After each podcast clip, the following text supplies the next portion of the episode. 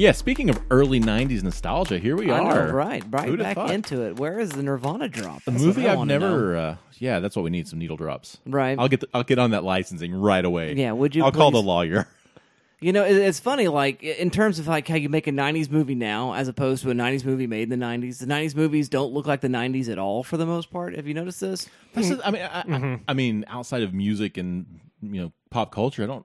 I mean, a distinct '90s style kind of just looks a lot like the late '80s. The 90s didn't look like the 90s until what, 96, probably Scream. I'm trying to think of like what are like the first. I mean, Jawbreaker. If that movie looks like the 90s. I mean, the grunge stuff. you yeah, know, the- sure. the- The, the music videos and- look like the yeah. 90s. Reality Bites looks like the '90s. Yeah, but, sure. But I mean, the fun, th- you know, I recently watched the Fear Street '94, Mm-hmm. uh, you know, and then obviously with Captain Marvel. But it's funny that the '90s things we have to go to are like Radio Shack, Blockbuster, Mm-hmm. and ne- Needle Drops. Like, Right. there's not like a re- discernible style or you know furniture, you know, home set design that we can really go to.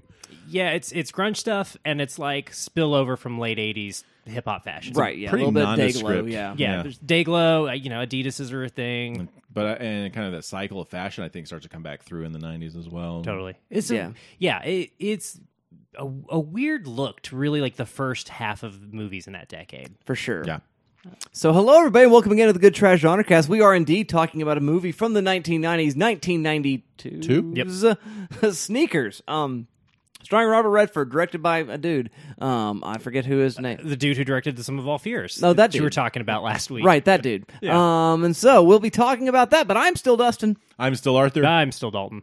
And we are glad to be here with you all. Now, in case you are wondering, dear listener, this is an analysis show, not a review show, and that does mean we're going to spoil sneakers. And we're going to find out whether or not Robert Redford will indeed jump off the cliff with Ben Kingsley at the end of the film. That's right. We're going to spoil a movie that's over 20 years old, uh, or almost 30 years old, that you've probably never heard of. Right. Uh, but we won't do it right away. We'll do a synopsis, spoiler free. We'll do uh, thumbs up, thumbs down reviews, spoiler very gentle. And then we'll move into uh, a little thought exercise called Expanding the Syllabus, which might involve the mildest of spoilers, but mostly probably spoilers of movies around this movie rather than itself. And then finally, we'll get down to business with some music to let you know. And that's when all spoiler bets are off. So there you go, dear listener. You've been warned. Arthur, do you have a synopsis there for us? Martin Bishop runs a service dedicated to finding flaws in corporate security systems and protocols. When the NSA approaches him to recover a black box device from a mathematician, Martin has his doubts, but the money talks him into it. But getting his hands on the device puts his team in danger and forces him to face ghosts from his past he thought long laid to rest. and not the kind of ghosts that usually come with Dan Aykroyd. Not No. Patrick Swayze. Unfortunately. Oh, man. Wow. Oh, this movie could There's a- use Swayze. Holy shit, this movie needs a Swayze It so does bad. need a sway. Well, River oh, Phoenix know. is kind of a. In that- Yeah, Swayze's Pretty boy role. way older than him at Yeah, that he is. point. Yeah. Yeah, I don't that's know who true. you'd replace with Swayze. You'd Yeah, have to just add him who'd in you as the slot in? muscle. I don't know. He doesn't. I guess he doesn't fit here. Too Yeah. bad. Maybe he's one of the ba- he one of the heavies, and he's too big by the time this movie comes Right, out. Right. Yeah. Instead of Danny Concannon, we have Patrick Swayze. But uh, anyhow, yeah. It, I, I tell you what, I watched this movie when I was a kid, Okay. and I have to say, I fantasized about this job a lot. Yeah. A professional heist. Yeah, like guy. I, I, Yeah, that I, makes I- sense. I Yeah. get to break into Yeah. places for like That's the dream. It's Yeah. like it's like, and it's legal, and I get paid. You know, that's a perfect job. Yeah, right? that's the plot of Catch Me If You Can. Uh, Right. fuck over the government for as long as you possibly can, and when they catch you, uh, teach them how to catch people that did it already. Right. Uh, it's that's what movie. I think that's what Black Hat is about. The Michael Mann oh, yeah. movie. Yeah. Yeah. Uh, there's probably I think hack. No, I guess Hackers is kind of about that. There's probably a lot. Swordfish is definitely about that. There's a lot of movies about getting caught stealing from the government and then end Ant-Man. up working for them. Oh God, yeah, Ant Man, of course. Right. Wow. A lot of Similar movies. note, yeah. Look, this is a this is a well well trotted uh, storyline. Uh, is this the first one to do it? Nah, pff, I I don't it. know. doubt it. It's weird though that this movie like exists in a space of like a type of security of inf- infosec that just doesn't exist anymore, right? Like phone freaking's not a thing anymore, and that's a pretty big part of the storyline. Like a a lot of like proto internet hacking stuff, uh, which is fun. Like if you're into like this this kind of weird bygone era uh, that was just like a moment in technological history. There's this is kind of fun. Right. Yeah, No, it's it's a weird oddity. for you're, sure. if, you're, if you dig on some mainframe, this is probably up there for you, you know, something like that. But anyhow, um, let's go ahead and begin with some reviews. I'm going to shoot to you first, Arthur. What do you think of sneakers? Man, I tell you what, we'll talk about an ensemble. Talk talk about Mm-hmm. an onslaught. This is a murderer's row. Robert Redford, Ben Kingsley, Sidney Poitier. Mm. Sidney Poitier Yep. made it onto the Good Trash genre cast. Mr. Tibbs himself. Not finally, yeah. Finally, because look, how many Sidney Poitier movies are there that you wouldn't talk about in a film, In film studies studies. course? Yeah, exactly. Uh, God, he- he's great. I love his voice. I I, I don't know. I, I think he has a great speaking voice. Oh, yeah. I, love him. Uh, David Strathairn, Dan Aykroyd, River Phoenix, uh, Mary McDonnell, Stephen Tobolowsky. The fucking space president herself, Mary McDonnell, baby. James Earl Jones, Donal Logue. I mean, it's ah, incredible. Dude, when Donald- Oh, oh Gunther. when Donal Logue shows up, I about lost my mind. Are you kidding me? Uh, it's his first uh, theatrical release Is film, it? as That's far cool. as I was Yeah. able to find. That's Yeah. really cool. Uh, I, I love this cast, and, and that cast really drives this movie. Uh, the tone, the the the way it works, and, and the way it all comes together. Uh, I love it. I, I feel like it's really predicting and, and maybe influencing somewhat Soderbergh's tone for the Ocean's remake. It, it, that first half of this movie feels like Ocean's. The the the the, um, the kind of joyfulness of it, the uh, playfulness of it, the charm, uh, and a lot of that charm is because of Robert Redford and, and Poitier, I think, to an extent. Uh, but there's a certain charm to to that first half of this movie, as as it is kind of a heist film, uh, a- and so it also navigates that shift in tone well because this this has that kind of Hitchcock style of thing of having like a two film structure. It really feels like that first hour is a heist movie, and then it shifts into this man on the run thriller. Yeah. And, it navigates that well, and, and the cast navigates it well, and the script navigates that well. I think it's got a great score from James Horner. Uh, it's got a timeless look. Um, I think we mentioned off air uh, how it looks kind of like a '70s piece. Yeah. uh, but it also has this kind of very timeless nature to the look and the messaging. Outside of that outdated tech, this could have come out 20 years earlier, or it could have come out 20 years later, and it would have landed just as well. I think. Right. Um, I, I I really, really dug it. Um, this was a movie I hadn't really heard of until probably a couple years ago. I saw Priscilla Page, uh, film critic, talking about it quite a bit. That, make, I- that makes sense. This the- seems this is her yeah, wheelhouse. And yeah. this actually just got a release. I don't know if it's American release or not, but uh, where she provided a commentary for it. Whoa! Uh, and so I think it's one near near and dear to her heart. So she kind of speaks highly of it. So that's where it kind of got on my radar. So. Uh, I was kind of looking for a spot to put it on. I thought this would be as good a time as any, uh, and I'm glad we did because this is the kind of movie I really like. Finding these kind of Yeah. not really a. I mean, now I'd say it's kind of a hidden gem, but it wasn't when it came out and made a hundred million dollars on Right. a twenty million budget. I mean, this was a big movie. it's weird when you look at box office receipts. It's weird how many of those there are. Movies Well, it's like that- Michael, right? Yeah. When we talked about Michael, which probably nobody has heard of now. I mean, we kind Mm-hmm. of all knew it because of when it came out, but did gangbusters at the Yeah. at the box office. hundred mil, no cultural impact whatsoever. yeah, and yeah. sneakers kind of feels like it's in that same vein, and and that's really interesting to me when movies are in that area area uh, in space, and and so I'm glad we caught up with sneakers. I really dug it. Um, yeah. I, I, I, I, if I'd nitpick, I feel maybe a little long um, with some of the pacing, but I mean that would be very minor quibble with this. I, I really dig it. All right, very good, very good. Well, what do you say, Dalton? Do you like sneakers? High tops or low tops? I am going to have to quibble with Arthur a little bit. I don't like it. God, I hate the title of this movie. I really don't like the title of this movie, and it's not their fault. Like, right? Like, it's another term for hacker that's just not around anymore. Uh, it's just, it, it's an anachron- a now anachronistic term. It's just, it doesn't work. It wasn't like a well known enough term at the time. I don't know why they didn't. What year did Hackers with Angelina Jolie come out? Like ninety Would've been, what, right? 94, 95. They should Yeah. have just called this movie Hack. I guess their computer hacking like wasn't in vogue enough yet. or encrypted or encrypted would be good. Yeah, something like that. Ah, it needs Black some, Box. It needs some. It's Black Box. The movie should Yeah. be called Black Box. It needs a snappier title. But I agree. Like I love the sort of jaunty energy. Like yeah, it's it's funny without being like it's quippy. It's it's it's a smile movie, not a laugh movie. I really like the first half of this movie, and I think the second half is just so sweaty. It, it the plotting of this second half of the, this movie is uh, is a sweaty tooth madman. It has no idea what it's doing from one moment to the next. Unfortunately, I uh, I like things about it. Don't get me wrong. Like I like the reveal, I guess, of the main antagonist. I love that whole sequence. I think it's incredible. I think the production design of the the sort of main space that the the end of the film plays out, and I think is great. I think the production design of like their office is great. Uh, I love Dan Aykroyd getting to just play Dan Aykroyd.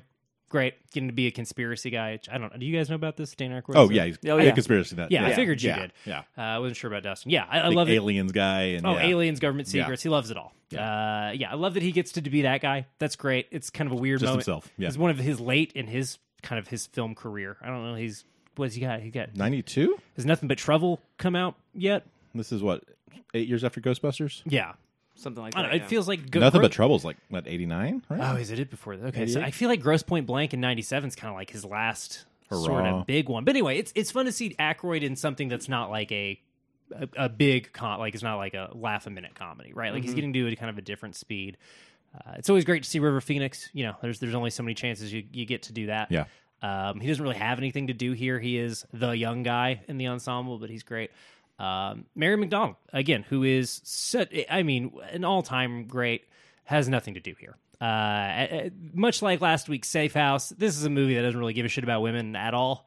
Uh, they are there to be happy that you want their phone number, uh, unfortunately, uh, or to go on a date with a weirdo. to Go, go on a date Yeah. with Stephen Tobolowsky for you, so you could get something. Which Get I some think is a great scene. I think she really does a good job with all she that. she equips herself very well in a sequence that I think is not particularly well written, and from a pacing standpoint, kind of r- hamstrings the movie a little bit. It, I, I guess it, it's unclear to me like how the handoffs are working a little bit. But anyway, we'll we'll get to that later. There's a lot of driving going. There's a lot of driving going on, right, dude? There's so much commuting in the last Yeah. half of this movie. you, you can't think about logic in this thing. and that's I well Arthur I think that is what it does it in for me because I think the first half of this movie like structurally speaking is very sound I think it's it's internal logic is airtight until like the flip and mm. until we like find out what the actual stakes are this movie's great and then after that it's got maybe five more scenes where it works and and once Robert Redford kind of like lets everybody in on what's what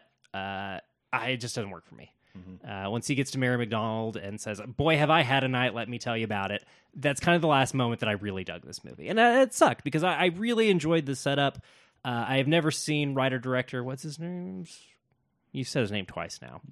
The guy that did Field of Dreams. The of famous Dreams, director of Sum of All Fears. the famous director of the Phil Sum of All Alden Fears. Robinson. Phil Alden Robinson, famous for Field of Dreams and Sum of All Fears. Uh, it, he's fine, right? Like I, I don't. Can Academy I? Award nominated. Wow, Phil wow. Wa- Alden. I'll Robinson. read. Uh, here's something from Roger Ebert back in the day. Uh, sometimes entertaining, but thin. And I, I do unfortunately find myself on, on the side of that. And I think it might have a lot to do with this movie's got some great ideas that would get paid off about 15 years later, right? Like this movie is proto Mr. Robot in some ways that like I, I wonder I would love to I wonder if Sam Esmail knows about this movie, right? Like there is some the way this blends techno thriller with old school paranoia is really cool. Like I, I I cannot deny that aspect of this film. It it knows that spy thrillers, espionage thrillers, like it, it knows enough to know the tide is about to turn, that those stories are about to come back into vogue. Uh, from a like motivation of character standpoint, uh, Ben Kingsley has a monologue that lets you know that like this movie is ahead of the curve in a really in a lot of ways. Unfortunately it just it doesn't hold up under under scrutiny for me. Um and maybe it's because i like the first half of the movie so much.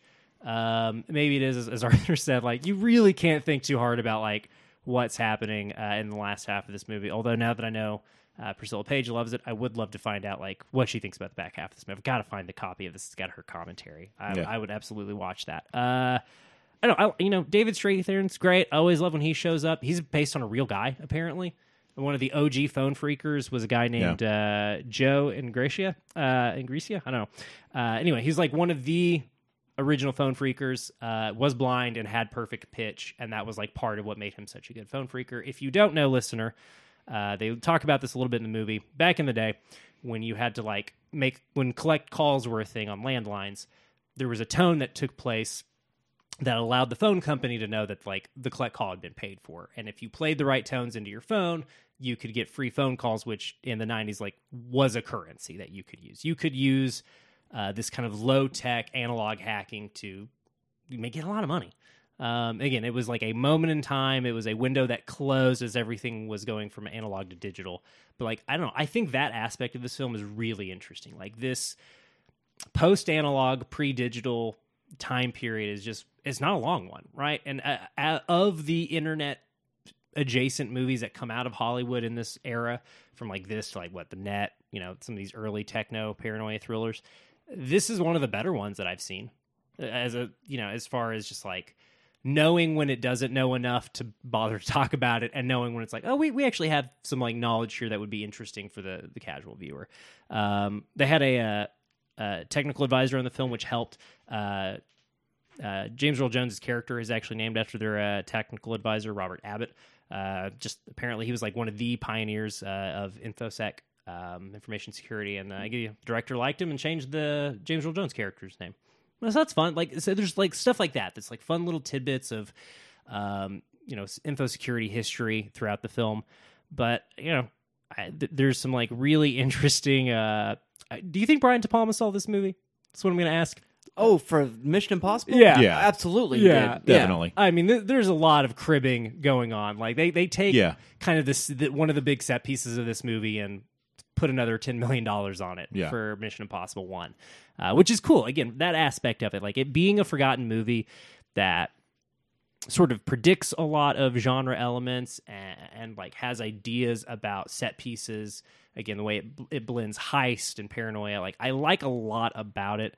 Uh, but at the end of the day, it it just doesn't work for me after the, the kind of the midpoint reveals, which I think are, I mean, a, like a twenty minutes of the movie that are absolutely breathless and like really compelling. So I, I don't want to I don't want to sound like I'm super harsh on this movie because I like a lot of what it's doing, but uh, yeah, I'm, I'm just a little bit kind of more eh about it than Arthur, I guess.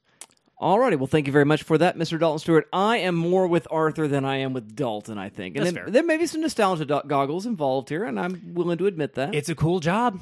It- yeah, it's a cool job, and it's a fun movie, and it does have all that charm that you talk about. I don't find that second half to be sweaty because they, you know, they do the fir- the first, you know, uh, job, the first sneak, Yeah. and uh, initially get said box, and then they have to re retrieve the box uh, for the second half, and I, I find that to be just sort of. The, the, the re- repeat the same job but now harder right and That is a fun structure. yeah, and and so that that works for me just fine. I tell you what, I don't like, and I forgot how much I, I didn't like it before, and I didn't really remember it. Is I don't care for Ben Kingsley.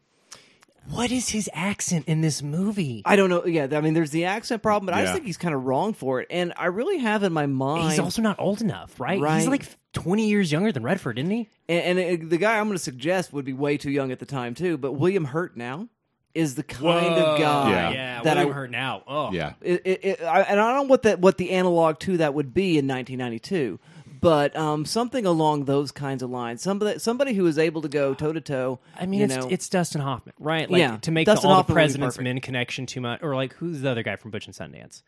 uh, Paul Newman? Oh God, why didn't they get Paul Newman? Are you fucking kidding me? I don't He was think- still working in '92. I don't know if we'd believe Paul Newman as a The hacker. meticulous bad or Mati- yeah, and that, That's fair. technical I mean, you got to have the guy who's the fall guy, who's the one who's always getting caught. I mean, there's a way in which, like, we've got like you know, uh, captain of the football team and his favorite Yeah, nerd friend. yeah. you know, and so you've got to Newman's find, too hot, you're gotta right. work that way. But Dustin Hoffman, as you say, would be probably a pretty good call. Arthur, that was the appropriate reaction, by the way, from you to uh, to me forgetting uh, Paul Newman? Paul Newman was, Newman's Own. Yeah. You mean the founder of yeah, the founder of big nonprofit Newman's Own. Yeah, yeah, Who uh, could forget? So I, yeah, I, I'm with you though. Like, and I don't know if it's because he's this is like maybe one of his early American accent roles or what. Yeah, oh, well, because yeah, he's still. I mean, he's carrying that British thing, right? Or, Yeah, he's Wait, trying to do an East Coast thing, I think. that comes Yeah. off as Australian in strange yeah, it's ways. weird. Yeah, yeah, it doesn't work, especially because Is it- young Cosmo doesn't have, have that. No, It's young, weird. what is Young Cosmos do? Young Cosmo's is not an actor I know, by the way, but there's Mm-hmm. He somebody I looks think he looks like, and I can't figure Yeah, out who I think he I don't looks know for sure. I'm look it up. It's driving me nuts. I will say though, and I think this kind of speaks to both points about Kingsley. Hmm. Uh, one of the the, the bits uh, early on in the movie, in that kind of prologue to this film, um, the 1969 sequence. yeah, uh, he makes a joke about Bond, right? About a Bond movie. Mm-hmm. Yeah, yeah, yeah. And it's really interesting that he becomes a Bond character. I mean, very And, much. and the second half of this movie is very Bond. yeah, Big time. And, I- And- and and I, I think, think maybe really they're kind of a- going for some of that. yeah, yeah. I, uh, yeah, I agree. But like the the way his office is set up and things of that, it it really feels He's got very a he, Bond. he's got an office that's just servers. Yeah. that's Yeah. that's Yeah. a Bond movie. right for sure but anyhow with the exception of sir ben kingsley who's just i don't really doesn't quite work for me uh, in this movie the way Robert Redford clearly does. Yeah. Uh, but everything else about the movie really, really I mean, works. Poitier as Cosmo would have. Poitier's Cosmo would totally have worked. Yeah. dude, Yeah. Dude, Dude, yeah, that would have gave dude. There'd have been some layers. Um, yeah, I'm into it. Yeah, but what whatever's whatever on that. That that that's just how it ended up shaking out. But I still I I find the movie super watchable. I find it super funny. It's The weird whole- it didn't become a basic cable mainstay. Absolutely. I mean that Gunther. Let's do what we did in Mexico City scene. We didn't do that in Mexico. I didn't know you could do that in Mexico City. God, Donal Logue coming in clutch. Uh, when they're feeding him lines uh, after he breaks into when he's talking office, to Doctor Rizka, yeah, yeah. so That good. movie, see, okay, that was one of the moments early on where I was like, You got to give him plenty of ha- ha- help. help. I like, I can't argue that this scene is objectively funny, but I couldn't stop picturing the scene through Doctor Rizka's POV, and I was like, God damn, they are like, like tactical nuclear strike gaslighting this woman. This Yes, is they are. not cool. But it's it's one of those early '90 moments where Yeah. it just it does not even occur to anybody Well- involved that this is like kind of sketchy. They are stealing stuff. They cannot be good guys in this moment, I, right? well, look, I think theft is actually usually a, a morally just act more but often than not. I mean, you know, the other way that, that that scene ends is her duct taped in the closet, right? And so Yes. that that, that is the best option of right. the options, that is a better of saying your boyfriend has a wife, but also don't worry about it. She sucks. she's she's terrible. You should She's, ever she's mention this. absolutely the worst. So yes, it's a pretty. She's. Uh, I don't know that I've never seen the actress uh, before. I don't think, but she's she's very good as like the. I, I couldn't. I can't even like put an adjective on the performance, but Right. she is on board with the scene. there, Like, there's a certain kind of humanities professor that she sort of reminds me of. Yeah, she's in that particular kind of category. she's extremely funny and like it's it's a very good bit of acting where like it doesn't the the performance does not let on that she as an actor knows what's going on but there is like a little bit of knowing like that she's a partner in a comedy scene Right. that i think is that's really hard to pull off Absolutely, and I think the other part of the movie that really works, um, there the, the pleasures of watching the film are the way in which it really does it shifts gears in a way that's really kind of unpredictable.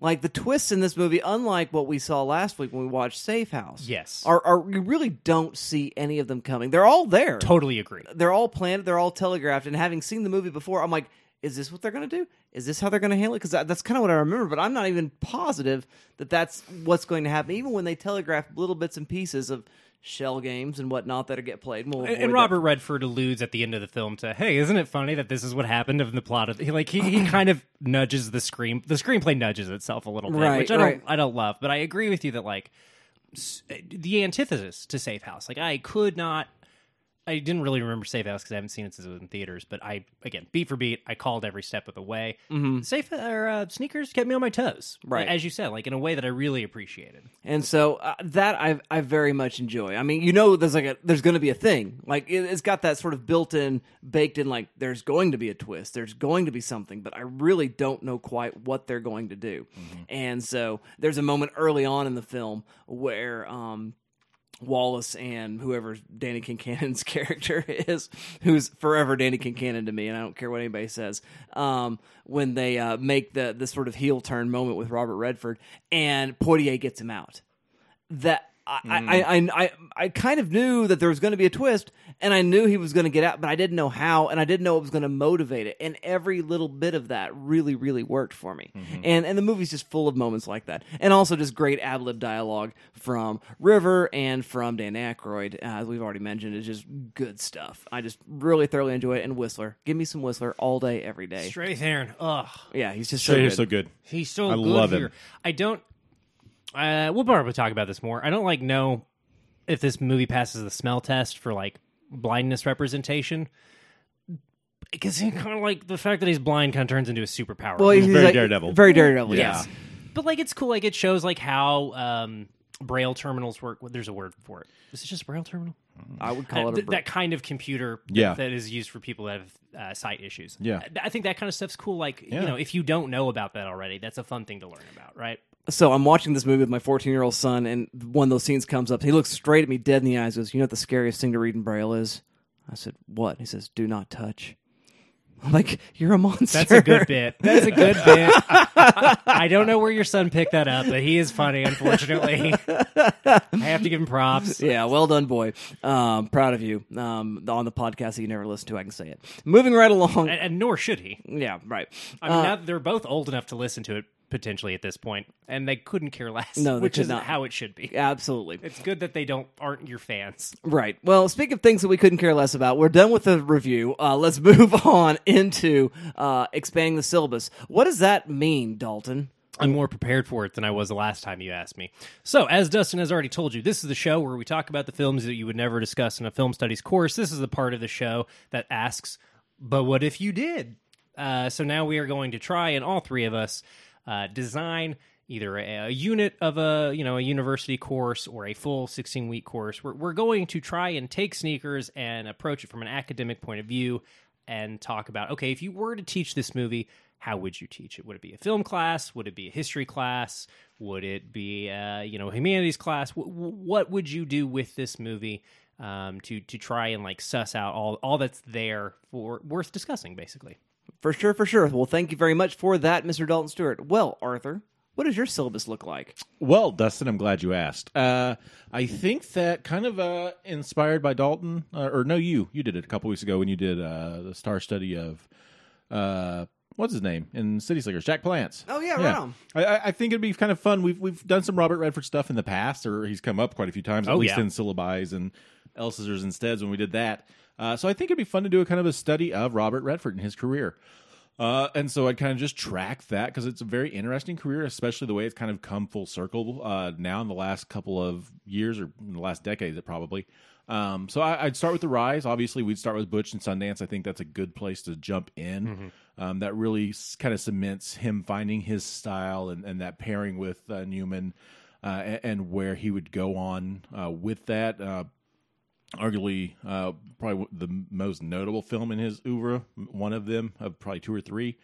Uh, so that's where I would start uh, and really kind of looking at the beginning of his career. From there, I'd go with Downhill Racer, uh, a, a sports drama where he plays a skier competing at the international level, kind of a character study uh, that he does. Uh, Don't know about long this one. after. Yeah, I, I think he wins a BAFTA award for it. So you know, it's it's kind of a it's in the Criterion is when I picked up Gotcha. once upon a time. Um, and then some, I, I'd kind of move this into the next phase. I think cementing his genre, uh, and that's where we would obviously talk about all the President's Men uh, and Three Days of the Condor, and that kind of correlation with him and political thriller because he's done a lot. He's done westerns, he's done heist stuff, he's done crime things, uh, but it does uh, really kind of feel like he is cemented with that that genre of the political thriller. Yeah. and probably just because of how I think pivotal all the President's Men was in his career and as a kind of American cinema as well, and what it kind of stood for. Uh, and then Three Days of the Condor, kind of speaking to that same social political climate of the time, uh, uh, really kind of reinforce you know those two movies plus Butch and Sundance kind of feel like those are the the, the Redford trio. If, if you're wanting to look at his career, Yeah. those are the three you'd highlight immediately. He he truly does answer the question: What if Brad Pitt was hotter and a better actor? Yeah, yeah. Which Uh, is I, it, it, one bananas how much they look alike. It, Oh, yeah. it never stops blowing my mind. yeah, it's wild. I thought it was Brad Pitt playing young Redford at first, the beginning Yeah. of the movie. And I was like, wait a second, I would know about yeah, this already. track it. Yeah. But yeah, he wow.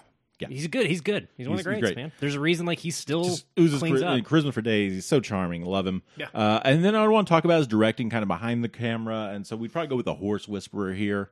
You gonna uh, talk to about look at that? Sundance Film Festival at all? Yeah, I'd probably get to that Right around this part of the career. I don't know if I do this or maybe just in conjunction with this, but yeah, we definitely would be talking about Sundance and his role on American cinema and independent cinema and the impact that that has had since the early '90s. Yeah. uh, I think it's definitely part of this course and where it falls, I don't know, but yeah, we were going to get into that. Uh, and then coming full circle, I want to come back towards the end of his career so far. Uh, I, I think we do All Is Lost, uh, which is kind of his Hmm. big acting moment in the last decade. Uh, I think it's in the last decade. Time is a construct. Twenty- yeah, I think it's 2013, 20, 2014, it's, maybe earlier. It's within the last ten years. I'm Okay. pretty sure. Anyway, All Is Lost is one I'd come to, uh, which is just him on a boat yelling and angry for an hour and a half. Uh, but it's good. It's J.C. Chandor, I think, is director there. That's correct. I do know Um, that. But yeah, it, it's a really good movie, and it's a really great performance from him. Uh, he does. I mean, it, it's a lot of physical acting and and just really good turn. Uh, from there, I've also got to go with Captain America: The Winter Soldier, which Right. echoes that that s- spy thriller thing that he did, and it really capitalizes on that and plays with that. How do we make it more believable in this press packet when we call this superhero movie a spy thriller? I know. Cast Robert Redford, yeah. Yep. Uh, it's also fun that him and Kingsley would both be in in big moments in the MCU later Yeah. on. Yeah. you know, thirty years later, twenty years later, uh, and then finally, I'd go with the Old Man and the Gun, which I really kind of brings it full circle to Butch and Sundance. God, that movie's so good. Uh, and even here, you know, when when uh, he is robbing that, uh, when when it's revealed that it was uh, inside job by the company, you know, but he's charming the uh, the people at the bank, and that's all I could think about was that that charm of his, which drives the old man and the gun. Yeah. Uh, and so that's where I'd go with it, and, and wrap it up. Really looking at his career, kind of what he's done behind the camera, in front of the camera, on stage. He got to start in, in, on theater, and that's kind of pilled his early days. Obviously, we see that with his directing later on, uh, but also that that industry side of it as well with with uh, the Sundance Film Festival and, and the impact that that has made. I mean, drastic impact that that has made in, in the way films are made, distributed, and who's making those movies and, and the influence those have had. So Totally. that's, that's where I'd go with this, though, Dustin. Very cool, very cool. I like all of that. What would you do for a class there, Dalton? So, uh, last week we discussed the film Safe House. Uh, a peek behind the curtain. We're uh, in, in an effort to get a little caught up on the backlog as we come back from hiatus. We are recording these episodes on the same day.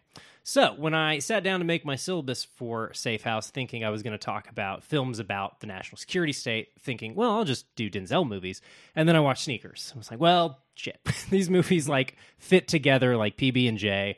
I kind of got to talk to them to get as a piece uh, because they are both fundamentally so much about like the broad tendrils of the national security apparatus. And when this film came out, like the NSA was the, the joke was there's no such agency. Like it wasn't really a thing people talked about until really this moment. Like the 90s was kind of the first time people started talking about it. There were some big kind of disclosure moments. Disclosure being a kind of sort of word. Uh, but again like the alluding to this this agency that like sort of rests at the top of the the security apparatus. I was like well of course we got to talk about these things in conjunction together. So as much as i wanted my course last week about the security state and whistleblowers to just be denzel centric uh, sneakers kind of threw uh, a wrench in that. So we'll talk about a couple of other things that i think align with sneakers and safe house as far as trying to take a sort of populist appeal look at the security state and and how do you reckon with a behemoth uh, of civil rights violation that cannot be stopped that it is truly a monster of its own making and and self perpetuation uh, and I think both weirdly both of these movies somehow tackle that. Uh, I think sneakers maybe more effectively than Safe House. Not that it's the you know it, it could do more but I think they both try to tackle this. So of course we're going to talk about both of these films uh, and the, the the other Denzel kind of spy thrillers that I alluded to last week. Um, but I think at that point, uh, you know, we might do one or two other you know fictional narratives. We might look at the TV show Mr. Robot a little bit, which I've already alluded to, uh, just because I, I think so much of the way that show blends techno thriller and old school 70s paranoia like it, it feels very uh, very much in the same coaching tree as sneakers. Uh, so again, I would love to, to find out if uh, Sam Esmail and the creative team uh, on, Mr. Robot are aware of this movie because like the ways in which it is sometimes just like walking into a building with a piece of technology and hoping nobody notices you. Uh, I love that kind of stuff. Um, but again, last week, if, if you didn't listen, don't worry about it. I'll catch you up real quick. I essentially talked about how when looking at the security apparatus, you have to look at how opinions of it have changed. So we would actually probably start with sneakers, since this is, uh, as far as I'm aware, one of the first like big major productions that acknowledges the NSA and, and allows that agency to be sort of a, a big player uh, within the text of the film. Uh, but I think uh, once we get past a kind of certain groundwork laying uh, portion of this course after we get through talking through like moments in pop culture history where uh, America's self examining its apparatus. I think then we would pivot to part two, which is sort of there is no conspiracy. This, this is all open and nobody does anything about it. Uh, The whistles have all been blown and nobody gave a shit. Uh, so we would look at things like Citizenfour, which Dustin alluded to last week, uh, the uh, Edward Snowden documentary, focused documentary. It's got, you know, questionable in both its ethics and who who cares? Uh, you know, uh, person's a patriot at the end of the day, uh, even if they are an asset. Uh, we would then also look at uh, uh, XY Chelsea, which I I haven't I've seen this before. I haven't seen XY Chelsea, but that focuses on Chelsea Manning, on her whistleblowing, and again another Patriot done dirty uh, by an apparatus that's supposed to like high five you for blowing the whistle and never does. Uh, we would then look at Wormwood, the uh, Errol Morris miniseries focused on the CIA's uh, experiment with experiments with LSD uh, and all the damn paperwork about it that they shredded uh, because a lot of it involved Nazis and they didn't want people knowing what we let Nazis do in the '60s because of course you don't want the American people to know that. Uh, and again, like I, I think a lot of this course is going to be focused on stuff like that. There's this doc that I, I learned about my research that I haven't seen, uh, but it's called "All Governments Lie: Truth, Deception, and the Spirit of I.F. Stone." Uh, who's a, a noted kind of whistleblowing journalist. Um, look at that. Uh, there's an NSA doc actually about uh, the NSA's private contractors. Edward Snowden was one of these guys, but th- this film is not about him. Uh, it's called The Good American. Uh, it's about the NSA and basically how they probably could have stopped 9 11. Uh, if they had listened to their private contractors, and this this is not news, right? Uh, I think Looming Tower is a show and nonfiction book that deal with this, but I, I think that's where we would pivot in the second half of this class. We, we would have to at once we've sort of looked at the pop culture history of, of, depictions of America's national security apparatus, we would have to look at failures, uh, the times the whistle's been blown, uh, and the abuses, right? So I, I, there's this great podcast called Blowback. I don't know if either of you are aware of this. Uh, its uh, first season focuses on the uh, invasion of Iraq, uh, the second one, not the first one. and then the second season deals with America's relationship with Cuba, mm. both, you know, pre Spanish American War, uh, pre Bay of Pigs, uh, so on and so forth. Uh, really great series uh, that does its best to. Uh, focus on the lives that America's destroyed, frankly, uh, to not put too fine a point on it. And you can w- finger wag at me about totalitarian states all you want, but at the end of the day, how mad can you be at me that our government props up totalitarian states until it's not convenient anymore?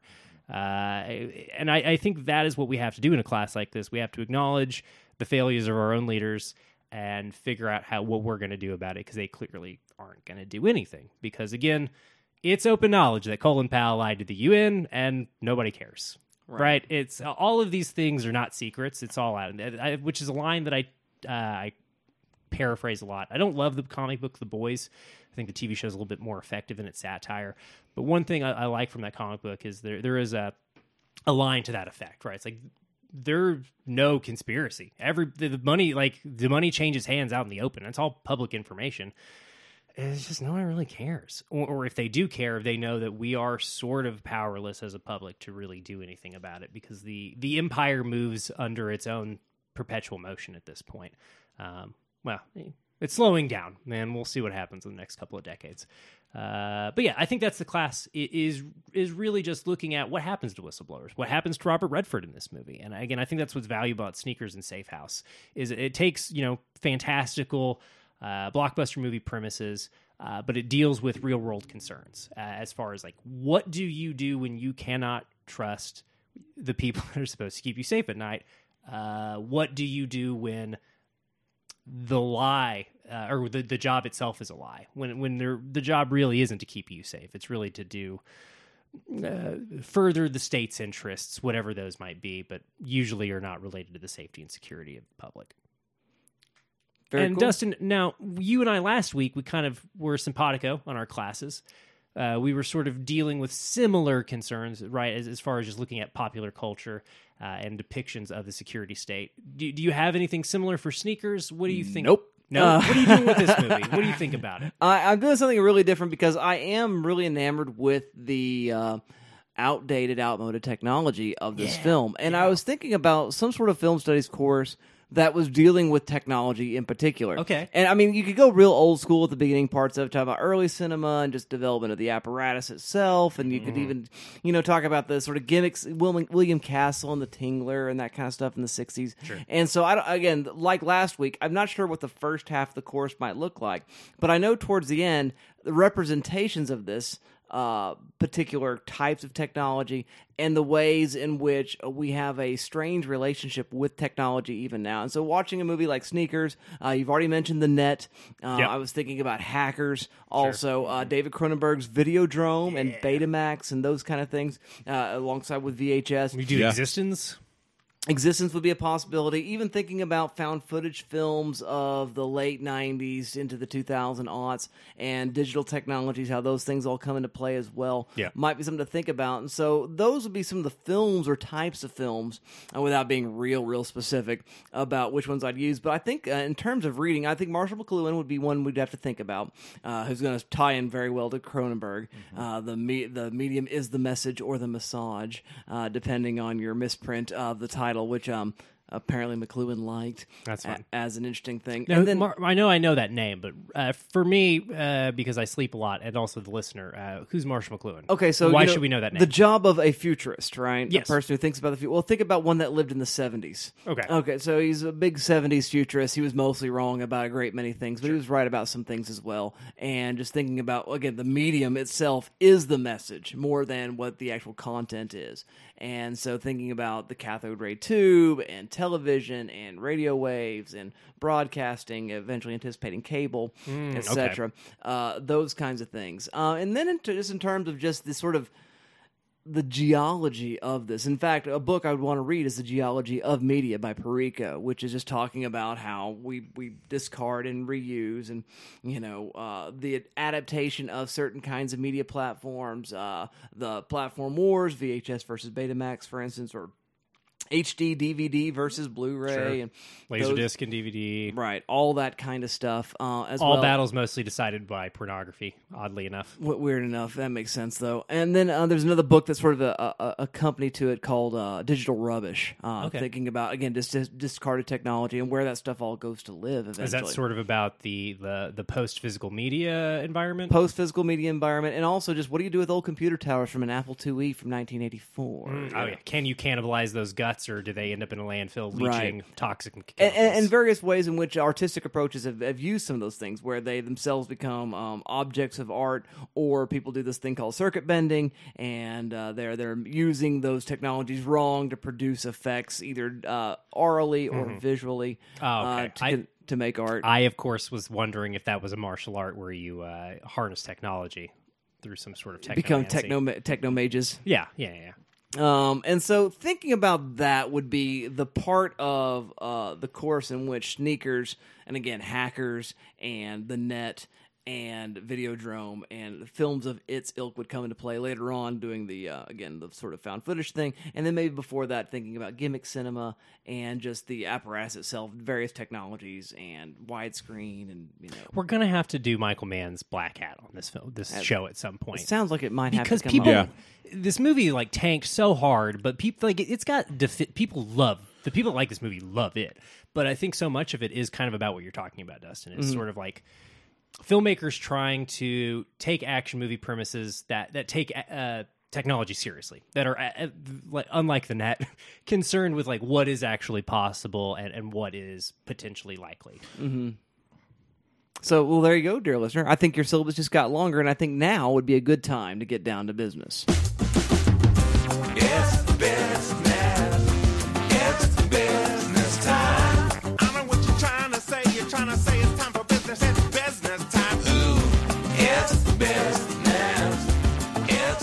I think we need to have a marathon.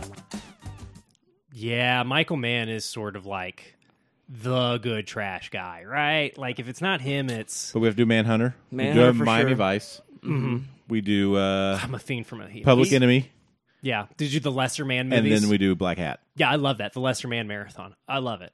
God, well, it gives me and it gives me an excuse to do some blank check re-listens. Yeah, I love it. I'm, I'm, I'm there for it. I am there for it. I Okay. digress. I like it when we do inside baseball on the show. I do too. So let's talk a little bit of analysis now uh, with this film.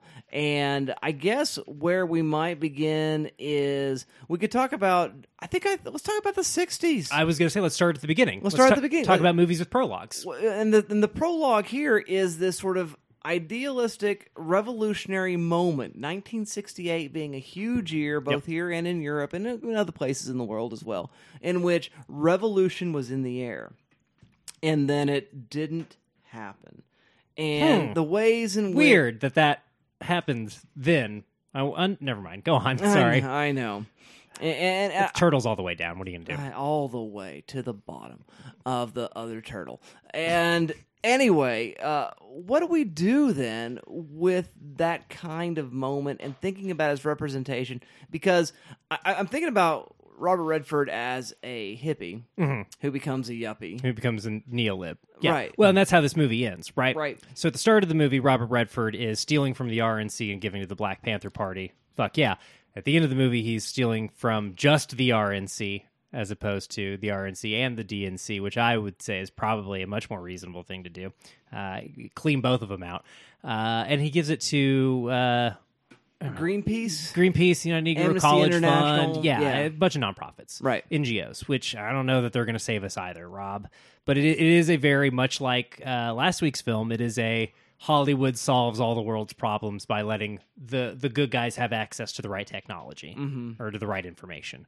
Uh, and uh, you know, I think even in that prologue moment, we do sort of get where this film is going. You know, Kingsley has this monologue late in the film about it's all information, baby, and you know that's kind of the framework for a lot of villain monologues for the next several decades honestly Right. um, but it is sort of a moment of yeah knowledge is power and the knowledge that they have is how to access richard nixon's personal checking account Which is hilarious. it's very funny giving it to the committee to, for the legalization of marijuana very right. good And I think there's a weird way in which Redford's character is correct. It is kind of just a prank. And and that might be the place in which we might begin to think about how cinema reckons with the failure of 1968. Is that 1968 uh, there's there's a long um, again, and I hate to be quoting Williams uh, William Sorkin, Aaron Sorkin as a person right on anything uh, ever, but there's this moment in which uh, Will McAvoy is talking, and that's why I said William Sorkin for a second. Will McAvoy in the newsroom is talking about so basically aaron sorkin yeah um, differences between like the '60s, you know, hippies and those kind of movements versus uh, the Tea Party movement in the uh, 2000s to teens. And uh, the thing is that Abbie Hoffman wasn't ever running for office, right? The, Yeah. the Yippies weren't SDS were not really doing that kind of thing. But again, I hate to say he might be kind of right here, but there's a way in which tactics never were quite in place.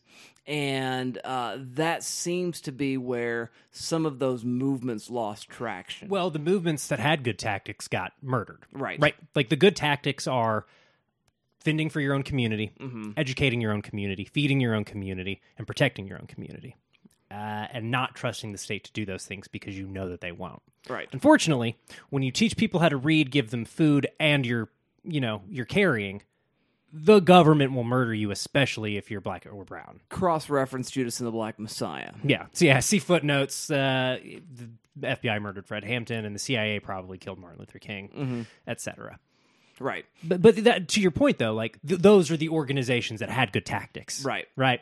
Uh, you know, I'm not going to say the Weather Underground had good tactics because that's just a bunch of white terrorists. At Right. the end of the, unfortunately, right? Like they had strong ideals.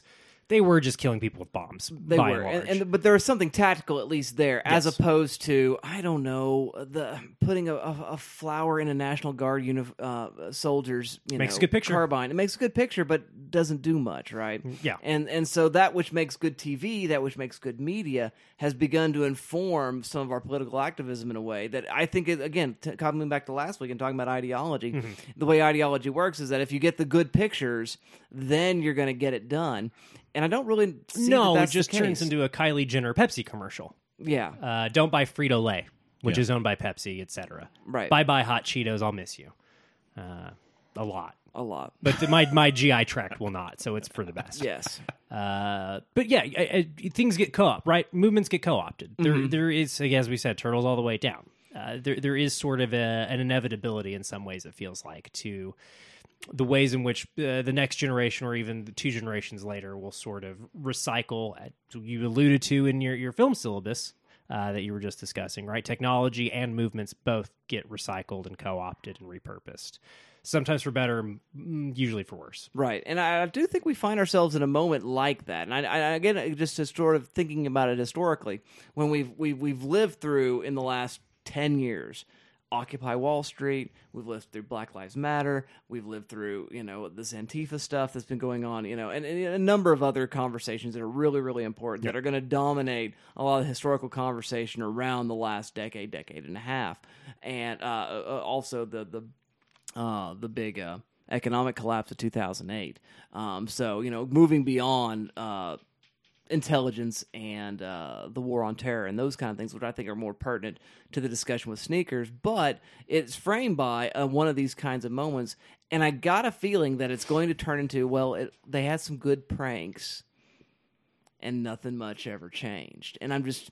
I don't know. I don't know if I'm getting older or if I'm I'm seeing enough movies right now that I'm becoming cynical as well. But I, I, I find the sort of cynicism of sneakers about the '60s uh, to be maybe kind of an appropriate message to be thinking about. I mean, right it's now. it's a definitively early '90s quote unquote end of history message, right? Especially the ending of this film. the The best thing you can do is uh, liberate uh, b- bad actors of their funds and redistribute them to good causes. Uh, Be- sure, okay. be irritation. But I think a good, like the best version of that we have today is the the former Mrs. Bezos, right? Who's taking her billions of dollars and instead of just giving it to Greenpeace, uh, is like setting up peop like a research committee to find out where that money might actually do some good. You know, community colleges and, and uh, low income neighborhoods in New York and stuff like that. I wish I had a longer list in front of me, uh, but I, I find that as far as like the idea that giving money to good causes can do anything goes, I think that's probably the better way, right? Is not to give to the big the blue chip NGO, right? Like the the household name nonprofit. You got to find things that are supporting that don't have a global mission because those things don't do anything. They truly don't. They do their best, mm-hmm. but they're not going to affect any long lasting permanent change. But you give a community college a hundred million dollars, and I don't mean doling it out, out to them over the course of fifteen years like most big donations. I mean giving them a big old fucking bag and saying, "Do what you will with it." That actually has the capacity to change things, right? That allows in, uh, educational institutions to give grants and scholarships they would not have otherwise been able to give. Uh, or you do, if we want to be a little less U.S. centric about it, uh, you maybe consider doing what the Zapatistas do in southern Mexico, which is say you you don't come here already, so you're just going to keep not coming here, and if you do, we might shoot at you because we've got this. We're feeding ourselves, we're educating ourselves. We we can't trust you because we tried to trust you, and we keep getting murdered both by you and by people who like have paid you off. Uh, we don't have time to get into the Zapatistas today. Uh, but the idea of the show. autonomous zone, yeah, Exactly. Now, America tried some autonomous zones uh, this last couple of years, and it really, you know, a failed experiment. But uh, all experiments are for data and research purposes, right? Uh, and I guess that's the optimistic view: is you you look at a failed movement and say, well. Now we got data for the next one. Now, now we have ideas, and, and I guess yeah, I've rarely am I the optimist on this show, but I figured if you're feeling a little too pessimistic today, I, I guess I had to buoy you.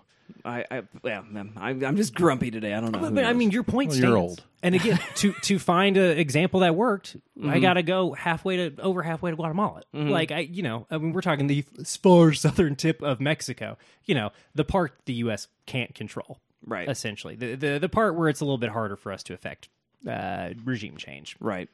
See, see last week's episode. see last week's episode. So moving in uh, to the uh, movie and uh, the idea of the intelligence state and surveillance and the NSA and various governmental organizations at work and how um, you know a government would want this.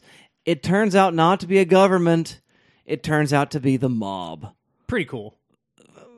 I kind of like that. It's the, to the twist is that it's the mob. It does make more sense for it to be the government. Right. I I was a little disheartened when it turned out the NSA weren't, weren't the bad guys. I'm gonna Right. be honest. Yeah. When James Earl Jones showed up to save the day, I was a little sad. I, I won't go as far as to say crestfallen, because I'm always happy to see uh, the man, the myth, the legend, uh, Mufasa himself.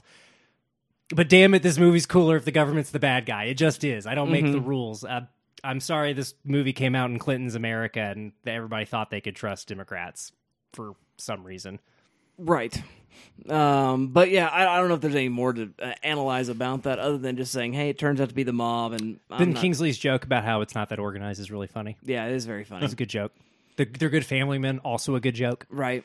Um, yeah, I don't know. I mean, is it important to acknowledge the uh, the role of organized crime in global history? Yeah, Yeah. We don't talk about it enough. Uh, they're basically responsible for. Again, we're talking about talked about Cuba just a little bit ago. Uh, sort of responsible for like pre. Uh, what's his name? Mussolini. no, no, no. The the guy before Castro, before Castro and his his buds took power. Oh right, yeah. Well, that's Batista. I mean, the, the mob like helped prop up Batista. Mm-hmm. Like that. it- wh- why don't we talk about that in history classes? Why do we have to learn that from The Godfather Part Two? Right. It's it's messed up that that's just not a thing we talk about, right? And like the larger Sicilian crime, but we're just going to stop talking about organized crime. Actually, I'm more worried about them than I am the government. Yes. Uh, they have an outsized role in world politics. And I think it's really interesting. Mm-hmm. It's a fun twist for a movie to have. Yeah. Where did it land for you guys? Do you like the idea that the government's the bad guy? Does it make more sense that it's actually just former government employees that now work for uh, Ben Kingsley, super criminal? I don't know. I don't know. It makes sense that Cosmo comes back and is the antagonist, Right. Right, like yeah, that. yeah, totally. You, you, there was no way Cosmo that had to be happening. Yeah, th- that He, he scene. didn't just die. That scene exists to let you know Cosmo. We saw his supervillain story. Yeah, exactly. He'll Yeah. be he'll be returning in issue five. You either Right. you either die a hero or live Yeah. long enough. Yeah, or uh, or you don't get roles anymore. R.I.P. Aaron Eckhart. Aw, I know. Thank you for smoking. It's a good movie. it's a good monkey. Um, Whistler. Whistler. Whistler. Let's talk about representation, ableism, I and love uh, Kris Kristofferson. Oh, the other Whistler. the sorry. other Whistler. Oh, okay. Kris Kristofferson is fantastic in the Blade trilogy, and I, I couldn't agree more. Kris Kristofferson's always awesome. Yeah, so- he rules. Uh, yeah, I know. I kind of touched on that. I don't have anything to say about this man. Like, I don't, I don't have enough uh, blind I've- Touch points. I have a buddy who is d- ha- does have some side issues, but you know, can mo- sort of navigate the sided world. Yeah. I, I am not close enough to this issue to feel like I have any ground to stand on. I think it's rad that there is Yes. a disabled Yeah. character. I Yeah. think think it's also um, uh, strange that his blindness gets played off as a joke. I mean, when he dances, you Or, know, I mean, even when he walks up to James Earl Jones and he can't, yeah, as as he a- walks to the wrong side of the room, And then hears him even, speak and steps over. And Yeah. even though he's proven throughout the film that he can hear meticulous background sounds through recordings, he missed the mark on where Earl Jones was. So I, you know, it's good, it but fails as often as it succeeds. Yeah. Uh, but when he gets to drive the van, it's a lot of fun. kicks ass. It's so good. That the the van thing is fun. Him I think going- I'll just stop it I'll here. Stop here. David Strathairn can make anything work. He's the Because best. He's one of the greats. He is. Uh, I, yeah, Truly. it's, and it's uh, you know as I alluded to, like it was fun to learn in my research. Like, oh, that was a real dude, sort of. I mean, Yeah. it's inspired by a real guy. Like, if you find out that like one of the OG phreakers was a blind person with perfect pitch, you absolutely have to put that in your movie. That is too cool. for sure, yeah. There are blind actors, is what I'll say. Yeah. and I think we can just leave it at that. Yeah, as much bet. as I like David Strathairn. Right. I, I, I tend to agree with exactly that. Um, I guess we can lastly just talk about Mother, um, because we got to talk about Aykroyd and we got to talk about conspiracy theorists and We love it. Every time he showed up, I couldn't help but think of your two's uh, diatribe against the uh, conspiracy theorist podcast host in uh, Godzilla versus Kong. Ah, yes. So yeah. I, I, I couldn't help but thinking of that. It- that character is fun when they're not a not a podcast host. I guess is what Yeah. I'm That's saying. not the modern era Uh, yeah, I know that that character is more fun in a world in a pre-Reddit era, in a pre Q era. yeah, Yeah, Yeah. that character's more fun because those people used to be more fun. Uh, I they're just the crazy that guy on the corner. well, Yeah. and and to be fair, if you ask, there was no harm, no foul. If you sit long enough with Mother, the Dan Aykroyd character, he will probably say something anti-Semitic, and I that is sort of the problem with conspiracy theories writ large, is at a certain point they cross the Rubicon of racism, right? And he's had those conversations with Poitier, who's pretty tired of his. He's so sick of it. Uh, It is the shtick of him not trusting Poitier because he's a former CIA employee is extremely funny. Yeah. though. I love that. It's great. I, lo- I love that they just let Dan. I I can only imagine how much of that is scripted and how much of that is Aykroyd. Just so they put a quarter in Aykroyd and said, "Go nuts." yeah, Uh, I Kennedy's still alive. yeah. What? Okay. It is surely airing things that he probably doesn't believe, but like is aware of because he's in those. you know, Yeah. is aware of those communities. I don't know, man. Like I, I like to give air to I don't know. Let's not say conspiracy theories because I try my best not. I try my best to like make sure I highlight it when I'm talking about a thing that's not confirmed. Uh, I don't know. I don't. I, it, it's frustrating to have characters that get to speak truth and have to lie as well. You know, uh, I don't. I don't know how you write that, especially in a big movie. I don't know how you let a studio get away with you saying things like the FBI murdered Fred Hampton, which I guess you could now because of the Judas Black Messiah. But like, You just play him off as a joke. throw a dart at a history book, and you're going to find something that like nobody talks about, Right. But is Yeah. John Brown's part of the reason slavery isn't legal. Like you, there's just things that like are Mm-hmm. common knowledge that we don't really allow to be societal talking. like Vijay points. Prashad's Washington's Bullets movie or movie uh, book about all the um, uh, coup attempts over Yeah. the last half a century. Yeah, seriously yeah they- actually we could have just said that the last 150 years of central and south american history Mm-hmm. right that character exists in a film they also have to say the moon landing's fake they Mm-hmm. don't get to talk about regime change Yeah. And that's that's just hollywood stuff man like and again i know i joked around last and this is as far as i will go in my uh, conspiracy jokery is to suggest that almost all Hollywood films are probably uh, government psyops. Hmm. Do I really believe that? I mean, not really, but also I know how much mo- money the Department of Defense gives Disney to make Marvel movies. So, like, Right. you have to be realistic at a certain point. If you don't think your government is trying to manipulate you, you haven't learned enough about history. Right. Because that's not all they attention. do. That's literally all they do. I mean, I mean, the propaganda and cinema are intrinsically tied since the early Yeah. days of cinema. through all, yeah, through I mean, all of cinema history, yeah. I mean, Yeah. just use of military assets to make those kinds of pictures, right? I mean, it doesn't matter if it's Battleship Potemkin, uh, Casablanca. or um, what's the Riefenstahl one? Uh, oh, Triumph of the Will. Triumph of the Yeah. Will or American Sniper. Yep. That's propaganda all the way down, baby. Yeah. and mm-hmm. like you have to be real, realistic about those things. Otherwise, you can't have an honest conversation about them. You you Yeah. just you simply you become Dan Aykroyd at a certain point. If you Yeah. can't, you have to be honest about what you don't know. God, I can't believe I'm about to paraphrase Donald Rumsfeld. You have to be realistic about the known knowns and the unknown unknowns, or whatever it was he said Right. because at the end of the day there are a lot of things that you just can't confirm or if you can confirm them it's like there's spuri- there's like connections are kind of loose at the end like there, there's not a there's not a period at the end of the sentence because like there was no resolution to the the his- historical issue I Thought I was going to sneeze. I apologize. it apologize, would have been listener. cool if you had sneezed I was trying very hard not to. He was pausing for dramatic effect. does dan Aykroyd get anything to do other than be cute though i mean does his character exist other than to benefit the paranoid kind of uh conventions that this film And plays with desire a Winnebago. Burgundy interior. I look respect, dude. That's You- very, Becca very funny. uh, was walking through the uh, the room when I was watching that scene, and she was, "Guy, that sounds good. I want to just give me a go off the grid money." I, I guess maybe we can now talk about also speaking of this movie not caring about women. Uh, River Phoenix just wants uh, the cute NSA agent's phone the number, and she's super into it. Right. That's just lazy screenwriting. Come Yeah. on. Uh, The fact that Mary McDonnell doesn't want it. Are you kidding me, movie? You Yeah. couldn't bother for five seconds to think about what Mary McDonnell's character might want from the NSA if she got a blank check. Come on, dude. I mean, I think the character moment is supposed to supposed to. I think it doesn't quite land, but it's supposed to be. I am not playing this game. I really am. yes. I'm just hanging out with these guys. I got nothing to do with Yeah. this, and I don't want any strings attached. You know. I agree that that is probably what they're trying to communicate from a character standpoint. That she's still got a foot out. Mm-hmm. She's all the way in by this point in the movie. Yeah. Man, she ran a honey pot on Stephen Tobolowsky. She's She in. certainly did. She's in. That's it. I don't know. Uh, the mo- and I guess this gets to where like th- this is the end of the movie, and these are the parts of it that I find super frustrating. So obviously, I'm I'm reacting this way. I was very defensive towards the last half of the movie, despite the things that I think work. I think the resolution's mostly fun. Uh, I guess for me, and and you talking about Mother, and and now me, Mary uh, Mary McDonnell's character is everyone kind of ends up thin. And Roger Ebert, I read Ebert's review, and he kind of touched on this, right? He's like, it's got the World War II movie problem. You got the lady, you got the kid, you got the weird guy, you got the stern guy, like, Yeah.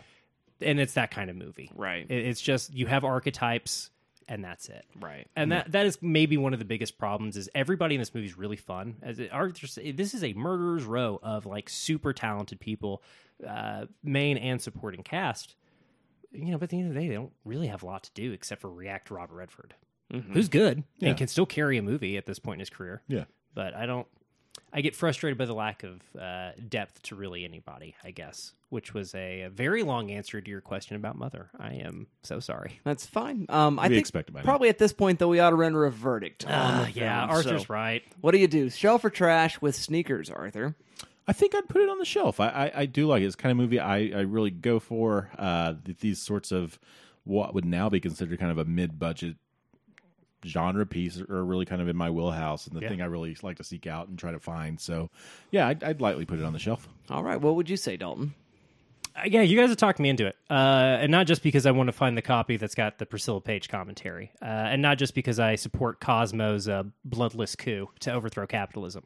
Um, I mean, it also makes me want to rewatch Mr. Robot. Yeah, it's a good movie. Uh, I know I kind of had a lot of negative things to say about it, but it's also I don't know. It's like that movie. What was the the priest, the saint? Uh, it reminds me of that Val Kilmer movie we did a few months back, but like better, right? Like it's it's got all of that sort of nebulous early '90s. Uh, this era of Hollywood hasn't figured itself out yet. Stuff that I kind of like, but it's it's super interesting. It's using a '70s playbook. Like it it is a as Arthur said, this movie could have come out 20 years before or 20 years later, and I, I find that aspect of it really compelling. So yeah, I think it's a light shelf for me. All right. Well, I'm also going to say shelf because it's a fun heist movie with some great analog tech, and I just I just like to see that kind of stuff. It's just visually to me interesting. It's cool to see somebody poking at a rotary phone with a soldering iron. right. So uh, there you go, dear listener. Those are our thoughts on uh, this particular film. Um, I think we need to have a conversation with the rest of you all though via social media. Arthur, how do we do that? Uh, yeah, you can find us online if you want to tell us uh, our opinions on uh, the underseen 92 film Sneakers from the director we can't remember, even though he said his name five times in the last hour, uh, is Is it incorrect. Phil? Is it Phil something? Famous Phil. director, of The Sum of All Fears. Phil Harding. Hardier? Phil Hartman. Robinson. Phil Robinson. I got it. I got it. I, I'm, I'm confusing his name up with a hyphenated uh, game designer whose name is Phil Walker Harding, uh, but this is Phil Alden Robinson. I think you got it. Actually, I, think, that was it. You did so it. I, I keep crossing those two in my head. if you is think we've egregiously disrespected this director, Phil Alden Robinson, How can the they- director of Sum of All Fears, Field of Dreams, How can they let us- how could they you let can us find know? us online on Twitter, uh, where we uh, we really advise you not to go uh, because it is accessible. Uh, you can find us there though at Good Trash Media. Uh, you can send long form combat to Good Trash uh, Media at Good God. It's harder than you, you think, isn't it? It is, uh, and I still have no respect for you. Uh, you can find uh, you can send us long form content at goodtrashgenrecast at gmail.com. You can find us on Facebook, though we're not very active there. Uh, you can always uh, like, uh, rate, review, subscribe on your podcatcher of choice.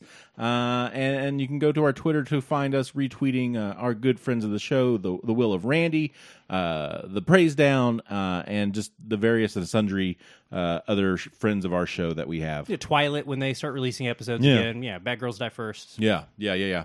Uh, yeah, and, and Those first two were like much Yeah. more involved with, and but shout out over there to the the bad girls die first. Uh, Kara is uh doing she she's doing a Sold- movie. sold a screenplay. That's cool. That's So cool. That's awesome. yeah, it's this is old news by the time this yeah, it's comes like three months ago, but it's still cool. Yeah, congrats. That's awesome. Yeah. I'm Yeah. glad we. Yeah, thank you. For Very, very that. rad. Yeah, so that's where I'm at. All right, very cool. That's where we're at. Okay, um, let's keep doing the show. Let's I do guess it- we can. Let's do another movie. One more. One more. You used to be very cynical about doing one more, but you're pretty gung well, ho. let's, let's do it. I, I'm, I'm feeling good right now. Let's, rejuvenated. let's have another week. The wanna do one hiatus was good for him. Yeah. I, I'm, I'm asking for a week. is well. I'm actually, uh, due to the nature of this pick, I'm actually going to let Dalton take this one away. yes. Well, it turns out my wife likes having me out of the house Sundays. Uh, so she she does. A day to herself. Yeah, she does give us uh, money to our, our Patreon uh, because she wouldn't let me just let her choose movies. I have bad news, Dalton. Yes. Not just Sundays. No, it's okay. All right, Oh. all right, all right, all right. Uh, well, I'll be worrying about whether or not I should have let Dustin officiate my wedding uh, after this. Uh, but next week we will be watching Barb and Star go to Vista Del Mar, uh, a film that is at this point maybe my favorite film of 2021. Uh, it's extremely funny. I like it a lot. Uh, and, and Becca wanted to make us talk about a comedy. Uh, and yeah, I'm I couldn't be more thrilled to watch this. It's on Hulu right now. Uh, You can check it out and get caught up before next week's episode. It's one of the best studio. Uh, spoiling, you know, my review for next week. It's one of the best studio comedies of the last decade, hands down. Not saying much, but I am very excited to check this out. It's I've a been low wanting bar. to get to it. it's a very low bar. Outstanding. So that's what's next. You keep watching. We'll keep talking. We'll see you all next time.